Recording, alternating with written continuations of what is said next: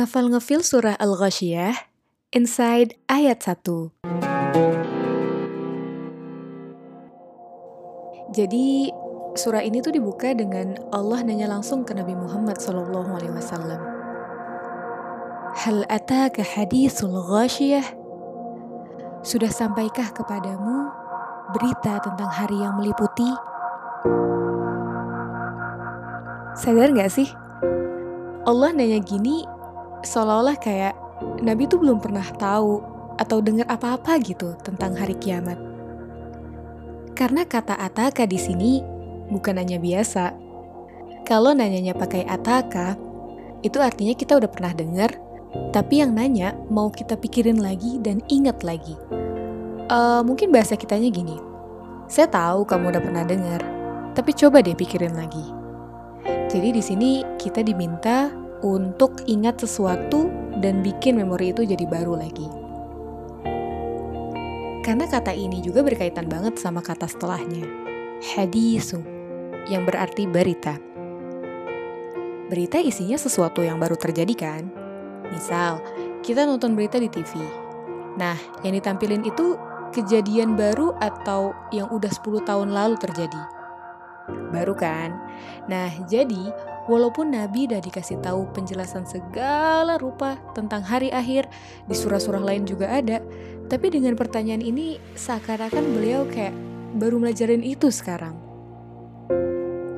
Yang menarik lagi, sebenarnya kan Allah di sini mau ngajarin audiensnya ya. Tapi kenapa malah pakai ataka, kamu, yang jadinya tertuju buat Nabi langsung? Kenapa nggak atakum aja, yang berarti kalian? Nah, di dunia ini kita tahu ada model komunikasi sarkastik atau sindiran. E, contoh nyatanya gini, di sosmed, ada orang mau nyindir temennya, tapi mager banget buat ngechat langsung. Saking marahnya, jadinya dia bikin status aja. Marah-marah di sosmed, padahal mah aslinya dia nggak marah ke followersnya, ke orang itu aja. Cuma orang itu persis tahu kalau yang disindir bakal nge-view orang itu pengen dia ngerasa secara nggak langsung. Nah, sama kayak surah ini. Jadi di konteks ini, Allah begitu marah sama audiens, terutama saat Nabi semakin dianiaya. Tapi Allah nggak bercakap dengan mereka. Allah negurnya langsung ke Nabi Shallallahu Alaihi Wasallam aja. Oke, sekarang kita masuk ke inti. Al-Ghoshiyah, suatu kata yang dijadiin judul surah ini. Kata al-ghasyiyah sendiri punya beberapa arti. Yang pertama, al-ghasyiyah berasal dari akar kata ghishawa yang berarti meliputi, menutupi, dan yang datang tiba-tiba. Ghawash sendiri artinya selimut, tabir, atau tutupan yang menutupimu seluruhnya. Dan ini emang salah satu kata yang digunain buat ngegambarin hari akhir. Yang kedua, Kata al-ghasyiyah bisa digunakan sebagai kiasan, yang berarti hari itu nggak ada kesempatan melarikan diri. Kedahsyatan hari kiamat dan kengeriannya akan meliputi seluruh makhluk.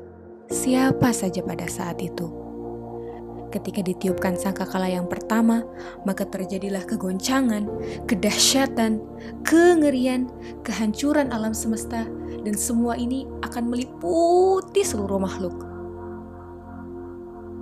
Yang ketiga, kata al-ghasyiyah bisa bermakna sesuatu yang melayang-layang di pikiran kamu. Kan zaman sekarang ada nih orang, ah udahlah, saya nggak mau mikirin mati, apa itu dosa, neraka, dan sebagainya. Yang berat-berat pokoknya saya nggak suka. Nah emang di dunia kita masih bisa switch, tapi nanti di hari itu nggak bisa. Mereka nggak akan pernah bisa mikirin yang lain. Udah di overtake. Sesuatu ini benar-benar ngambil alih pikiran mereka. The overwhelming. Bahkan to the point they are going crazy. Seperti di surah Al-Hajj ayat 2. Yang keempat, kata ini juga digunakan untuk menggambarkan pikiran yang hilang. Kayak orang-orang tuh nggak percaya gitu atas apa yang terjadi di depan bola matanya itu. Dan yang terakhir, kata al-ghasyiyah punya tamar butuh di akhir, yang umum banget digunain di Quran buat peristiwa-peristiwa bencana. Seperti al-haqah, al-qari'ah. Tak marbutoh di akhir tuh buat sesuatu yang satu terjadi untuk semua. Nggak ada seri-serisan kayak sinetron, nggak ada tuh episode-episodean kayak drakor. Nggak ada kayak ini gempa satu terus nanti ada gempa susulan gitu atau tsunami satu terus tsunami tsunami susulan nggak ada pokoknya satu terjadi dah kelar itu final kena semua cukup sekali aja dah sempurna menyelimuti seluruh manusia. Sebenarnya ada kabar apa sih yang Allah mau sampaikan di hari yang meliputi ini? Berlanjut di ayat berikutnya